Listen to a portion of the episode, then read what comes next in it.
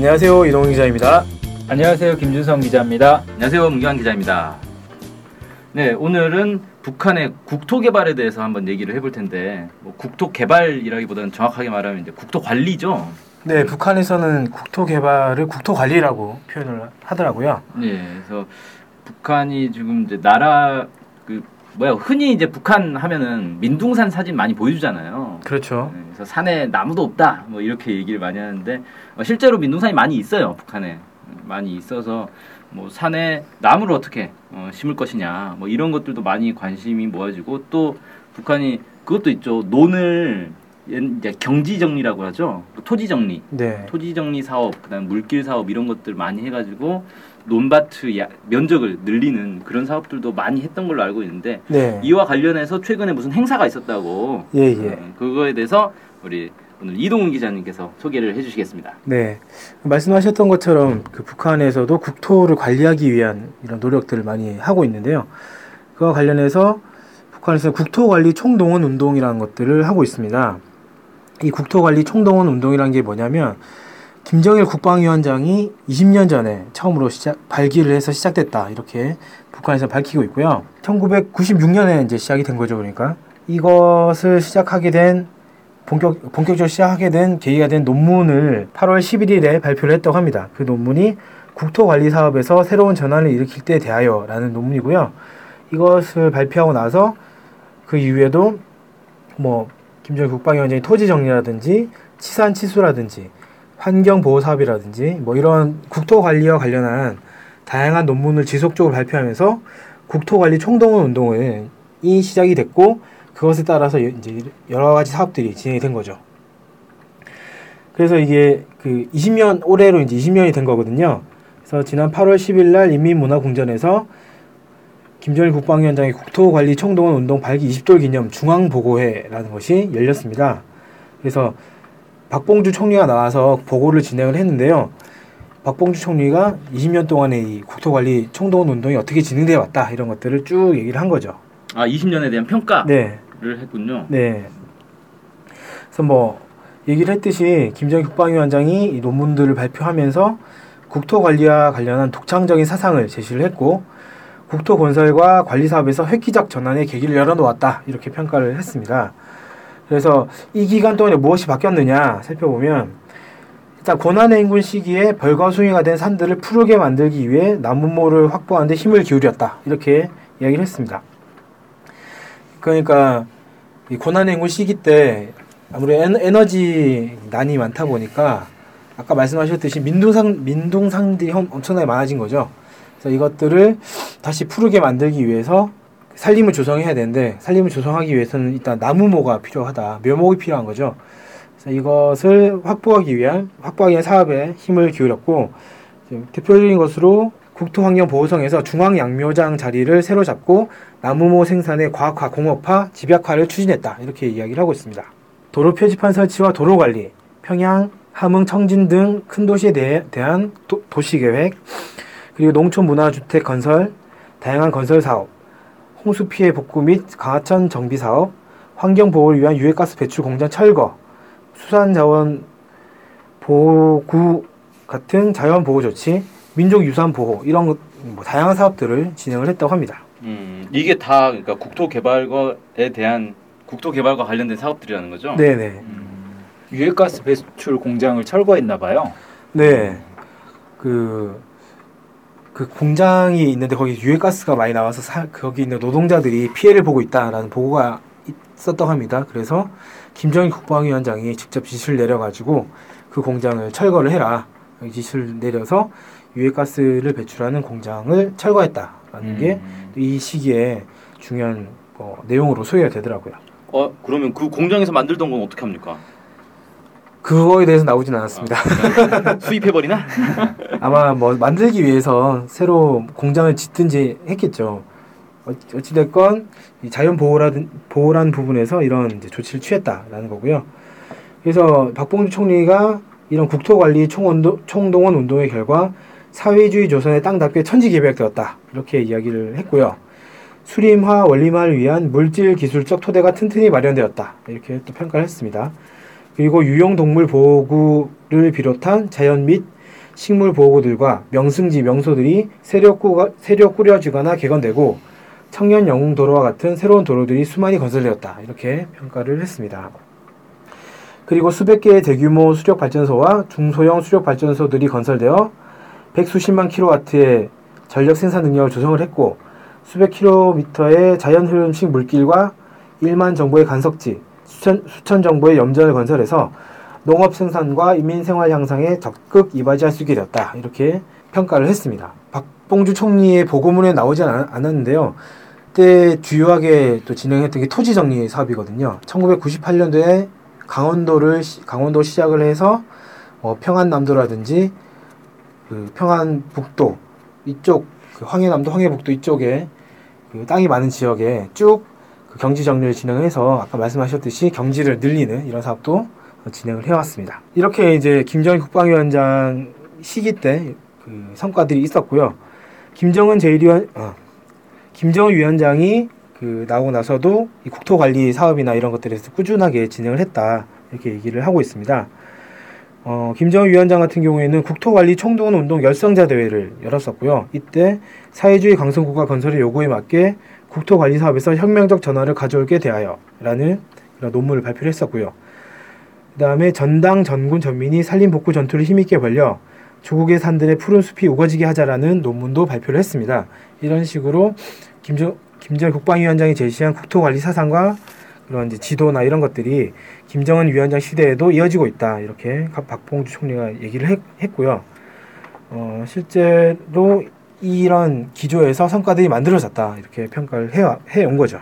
예, 그렇군요. 아 그리고 앞으로 무엇을 해야 될 것이냐라는 이제 제기를 하면서 김정은 위원장이 극찬했던 조선인민군 122호 양묘장을 언급하면서 전국의 양묘장을 실속 있게 꾸릴 것을 강조를 했고요.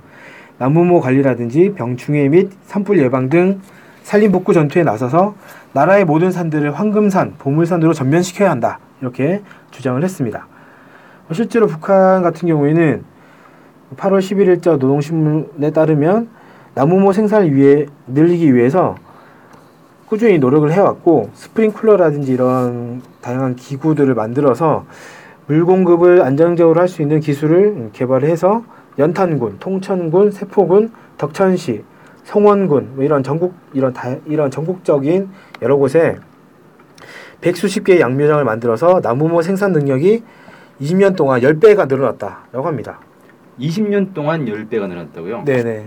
아, 우린 생각만큼 이렇게 많이 늘어난 것 같지는 않은데요. 근데 20년이라는 네. 기간 동안 국토관리 총동 운동이 시작되고 나서 이제 20, 그 이후에 10배가 늘어났다 이렇게 된 건데 실제로 이 산림 그 양묘장 건설이나 이런 것들에 힘을 집중한 거는 비교적 최근이라고 할 수 있기 때문에 어 뭐 4, 5년 정도 만에 10배가 늘어났다라고 어 아, 평가를 그렇게 할 수. 그렇게 봐 그렇게 볼 수도 있는 거죠. 예. 실제로 이제 상당히 늘어났다라고 할 수 있을 것 같고요.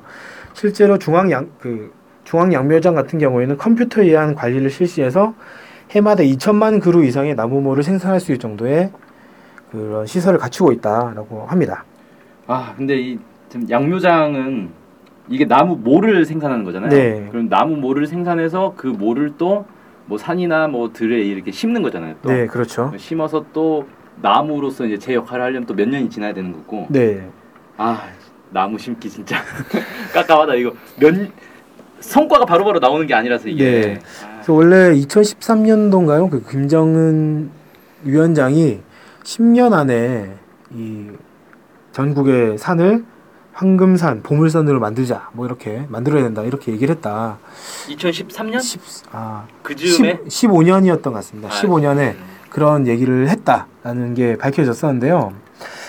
뭐 10년이니까 아직 10년은 더 기다려야 되지 않겠나 네. 싶기도 하고 어, 매년 그 중앙 양묘장만 2천만 그루니까 전체적으로 봤을 때는 뭐 1억 그루 정도 되지 않을까 이렇게 예상이 되는데 1억 그루의 나무를 나무모를 생산해서 1억 그루가 다 살진 않겠죠. 뭐 시- 열개 그렇죠. 심는다고 해서 음. 다 살진 않을 거고 어, 그 와중에 많이 죽기도 할 텐데 그 그래도 이런 과정에서 많이 살아남게 되면 또 많이 산들이 복구가 되지 않을까 싶기도 합니다. 아무튼 이게 장기적 사업이라 네. 꾸준히 국가적 투자를 좀 해줘야 이게 성과가 있는데 한 1, 2년 해다가 아 야, 별 성과 없다. 접어버리면 이게 또 안 되는 거라서 네. 좀 북한이 장기적인 음, 안목을 가지고 이 나무 심기 사업 이런 거 좀 꾸준히 잘 하면 좋을 것 같네요. 네. 이게 나무 심기가 좀 많이 강조가 되긴 하는데 그거 말고도 이제 국토 관리 사업에는 다른 분야들도 있는 거 아닙니까? 네. 아까도 소- 간단히 소개했었지만 도로 건설이라든지 강하천 관리라든지 뭐 연안과 영해 관리라든지 마을 꾸미기라든지 도시 조성이라든지 이런 것들 분야들이 있지 않습니까? 어, 박풍 총리 같은 경우는 이런 분야들 언급하면서 실속 있게 적극적으로 진행을 해 나가야 된다. 뭐 이런 얘기들을 했습니다. 그래서 이런 그 다양한 분야에서 이 국토 관리를 잘하기 위한 연구 연구 사업이라든지 노력이라든지 이런 것들이 꾸준히 진행되고 진행되고 있는 것 같고요. 실제로 22일 날 북한에서 국토 화- 후- 국토 환경 보호 부문 전국 과학 기술 발표회라는 것을 진행을 했습니다. 그래서 산림 조성, 토지 보호 사업, 그 다음에 도로와 강하천 사업, 환경과 자연 보호 관리 사업 이런 부분과 관련해서 제기되는 과학 기술적 문제에 대해서 40여 건의 연구 논문이 발표가 돼서 어, 사람들한테 공유가 됐다라고 그렇게 이야기가 되고 있습니다.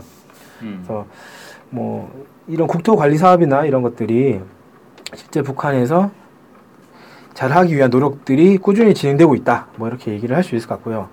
다만 이 국토 관리 사업이라는 게 특성상 그 산림 조성만 하여도 아까 10년 얘기를 했지 않습니까? 이렇게 장기간 좀 매우 긴 시간 동안 매우 많은 자금이 들어갈 수밖에 없는 사업이잖아요.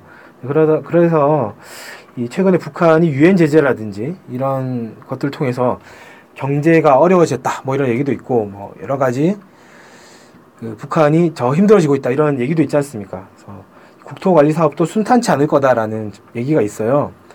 그래서 그런데 반면에 최근에 북한 같은 경우 여명거리 조성이라든지 이런 것을 보면은 또또 빠르게 변하고 있지 않습니까? 그래서 실제로 앞으로 북한의 국토 관리 사업이 어떻게 될지 이 부분을 좀 주의 있게 지켜봐야 되지 않을까 생각이 듭니다. 유엔 제재로 경제가 어려 워지려다가 사드 배치로 다시 좋아지고 있다. 뭐 이런 얘기도 있어요.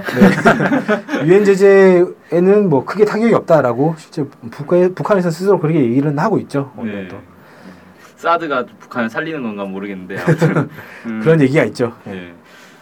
네, 그래서 북한이 이제 국토 관리 사업 이걸 통해서 음, 민둥산을 없애고 또 토지도 어, 많이 바꾸고 뭐 거리도 바꾸고 있다고 하는데 이런 사업들이 어, 좀 장기적인 사업이다 보니까 당장 어떤 효과를 보기는 어려울 수 있는데 네. 장기적으로 북한이 어떻게 변화할지 어, 자연 환경들이 어떻게 변화할지 이런 것들 주목해 보는 것도 어, 필요할 것 같습니다. 네. 네, 오늘 방송 여기서 마치겠습니다. 감사합니다. 감사합니다.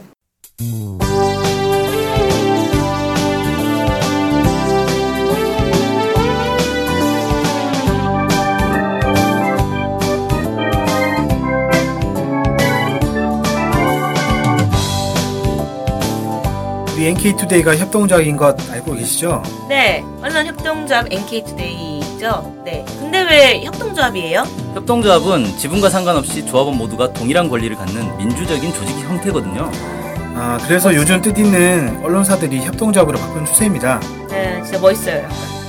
그러면은 조합원이 되면 어떤 혜택이 있을까요? 일단 언론 협동조합 NK투데이의 한 가족이 되는 특권을 누릴 수가 있습니다. 특권이요? 네. 예. 그리고 각종 행사나 강연, 도서 판매 등에서 할인 혜택을 받을 수 있습니다. 네. 그럼 조합원에 가입하려면 어떻게 해야 돼요? 저희 홈페이지에 조합원 가입 안내가 자세히 나와 있으니까 한번 보시고요.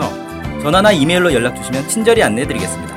물론 조합원에 가입하시려면 출자금과 월 조합비를 준비하셔야 합니다. 아, 그렇군요. 어쨌든 북한 소식을 정확히 보도해서 통일을 앞당기는 언론협동조합 NK투데이의 조합원이 꼭 되어주세요. 그리고 조합원 가입이 부담되시면 유료 구독자로 가입하셔도 좋습니다. 혜택은 똑같습니다. 자세한 내용은 nktoday.kr로 들어오셔서 확인하십시오.